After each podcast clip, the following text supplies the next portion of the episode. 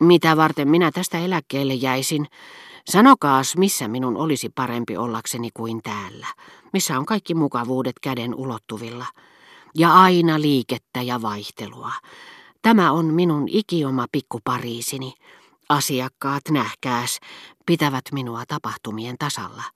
Ei siitä ole kuin viisi minuuttia, kun tästä lähti kulkaa valtion virkamies ja vielä niitä kaikkein korkeimpia. Ja voitteko kuvitella, kiljahti markiisitar innoissaan, aivan kuin olisi valmistautunut voimakeinoin puolustamaan väitettään, siltä varalta, että järjestyksen valvoja olisi pannut sen epäilyksen alaiseksi. Jo kahdeksan vuoden ajan hän on tullut joka ikinen herran päivä. Ilmestyy tänne siinä kolmen nurkilla ja on niin höveli kuin mikä ja hyväluontoinen. Ei koskaan likaa paikkoja ja istuu täällä yli puoli tuntia lehtiä lukemassa ja samalla tarpeillaan. Kerran hän ei sitten tullutkaan. Sen yhden kerran. En minä sitä heti huomannut, mutta illalla yhtäkkiä rupesin miettimään, johan nyt jotakin. Se herra ei tänään käynytkään, onkohan hän kuollut. Tuli ihan outo olo. Minä nähkääs helposti kiinnyn ihmisiin, jotka on niin kuin pitääkin. Kyllä minä olin tyytyväinen, kun näin hänet seuraavana päivänä ja kysyin heti, ei kai teille vain eilen sattunut mitään ikävää. Silloin hän sanoi, että hänelle ei ollut sattunut mitään, mutta hänen vaimonsa oli kuollut ja hän oli ollut niin poissa tolaltaan, ettei ollut voinut tulla. Kyllähän oli surullisen näköinen, ymmärtää hän sen 25 vuoden avioliiton jälkeen, mutta samalla hän vaikutti tyytyväiseltä, kun oli taas päässyt tulemaan. Selvästi tunsi, että hänen tavallinen mukava elämänsä oli ihan sekaisin. Yritin vähän rohkaista häntä ja sanoin, ei saa antaa periksi. Tulkaa tänne vain niin kuin ennenkin. Onhan siitä vähän hupia murheessa. Markiisitar alensi hiukan ääntään huomattuaan, että istutusten ja nurmikoitten vartija kuunteli häntä hyvän tahtoisesti vastaan sanomatta ja piti huotrassa vaarattoman miekkansa, joka muistutti pikemminkin puutarhatyökalua tai jotakin taimitarhurin tunnusmerkkiä. Sitä paitsi, hän sanoi, minä valitsen asiakkaani minä. Enkä ota vastaan ketä tahansa salongeissani, niin kuin minä niitä nimitän. Katsokaa nyt näitä kukkia. Eikö täällä muka näytä ihan salongilta?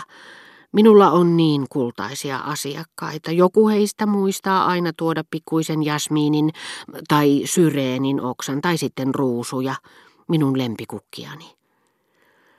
Mieleeni välähti, että tämä nainen ehkä ylen katsoi meitä raukkoja, jotka emme koskaan tuoneet hänelle syreenin oksia emmekä ruusunkukkia, Karahdin punaiseksi ja välttyäkseni fyysisesti tai tullakseni tuomituksi poissa olevana hänen langettavalta tuomioltaan lähdin kulkemaan kohti uloskäytävää.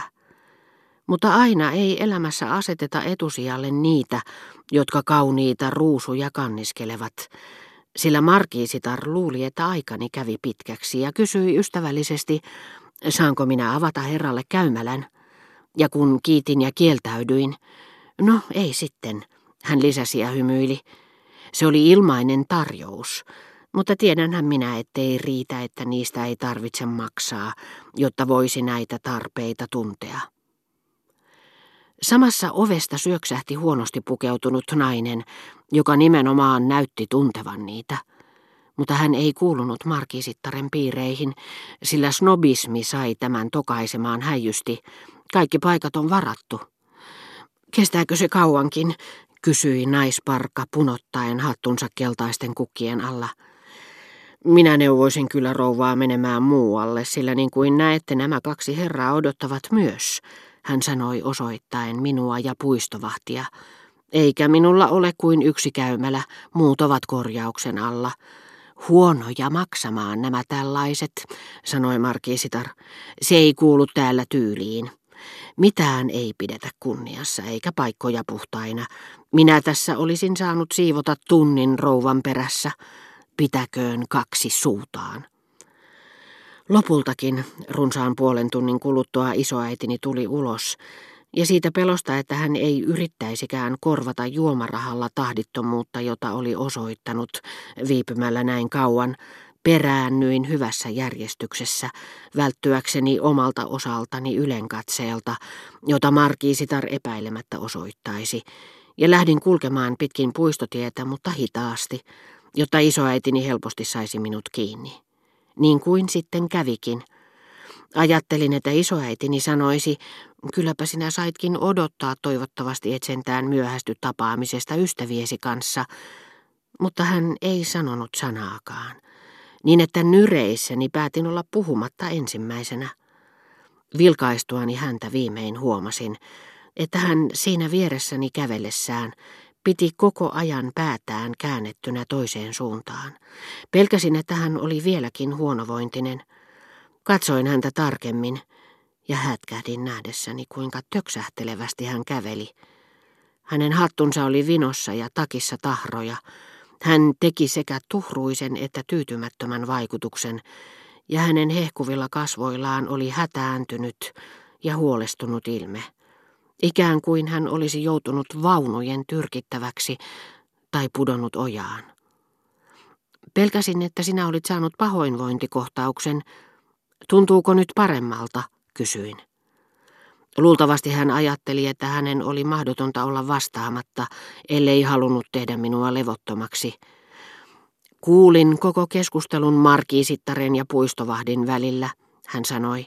Se kuulosti niin germaanteelta ja verdöräänien pikkupiiriltä, ettei paremmasta väliä. Taivas kuinka viehkään muotoon tuo kaikki oli puettu. Ja hän lisäsi vielä valiten huolellisesti sanansa omalta markiisittareltaan, nimittäin Madame de Sevignéeltä lainaamaansa. Heitä kuunnellessani ajattelin, että he valmistelivat varalleni hyvästi jätön ihanuuksia. Näin hän minulle puheli ja pani peliin koko henkevyytensä, mieltymyksensä sitaatteihin, klassiset kirjailijat kattavan muistinsa, vähän enemmänkin kuin mitä hän olisi tavallisissa oloissa tehnyt, kuin näyttääkseen, että hänellä oli tuo kaikki hallussaan. Mutta minä pikemminkin arvasin kuin kuulin nämä lauseet, niin mutisevalla äänellä hän sai ne sanotuksi, puristaen samalla huuliaan tavalla, mitä ei edes ylenantamisen pelko voinut selittää. No hyvä, sanoin tavoitellen huoletonta sävyä, jotta en vain näyttäisi suhtautuvan liian vakavasti hänen tilaansa, koska sinulla kerran on huono olo, niin on parempi, että me palaamme kotiin. Eihän se käy, että minä kävelytän Chanceliseellä isoäitiä, jolla on ruoansulatushäiriöitä. En tohtinut ehdottaa sitä sinulle ystäviesi takia, hän vastasi. Poika parka. Mutta jos sinulla ei ole mitään sitä vastaan, niin onhan se viisaampaa. Pelkäsin hänen huomaavan, millä tavalla hän lausui nämä sanat. Älä ihmeessä, sanoin kiireesti, väsytä itseäsi puhumalla, kun sinulla on paha olla. Sehän on järjetöntä. Odotan nyt edes, että pääsemme kotiin. Hän hymyili surumielisesti ja puristi kättäni.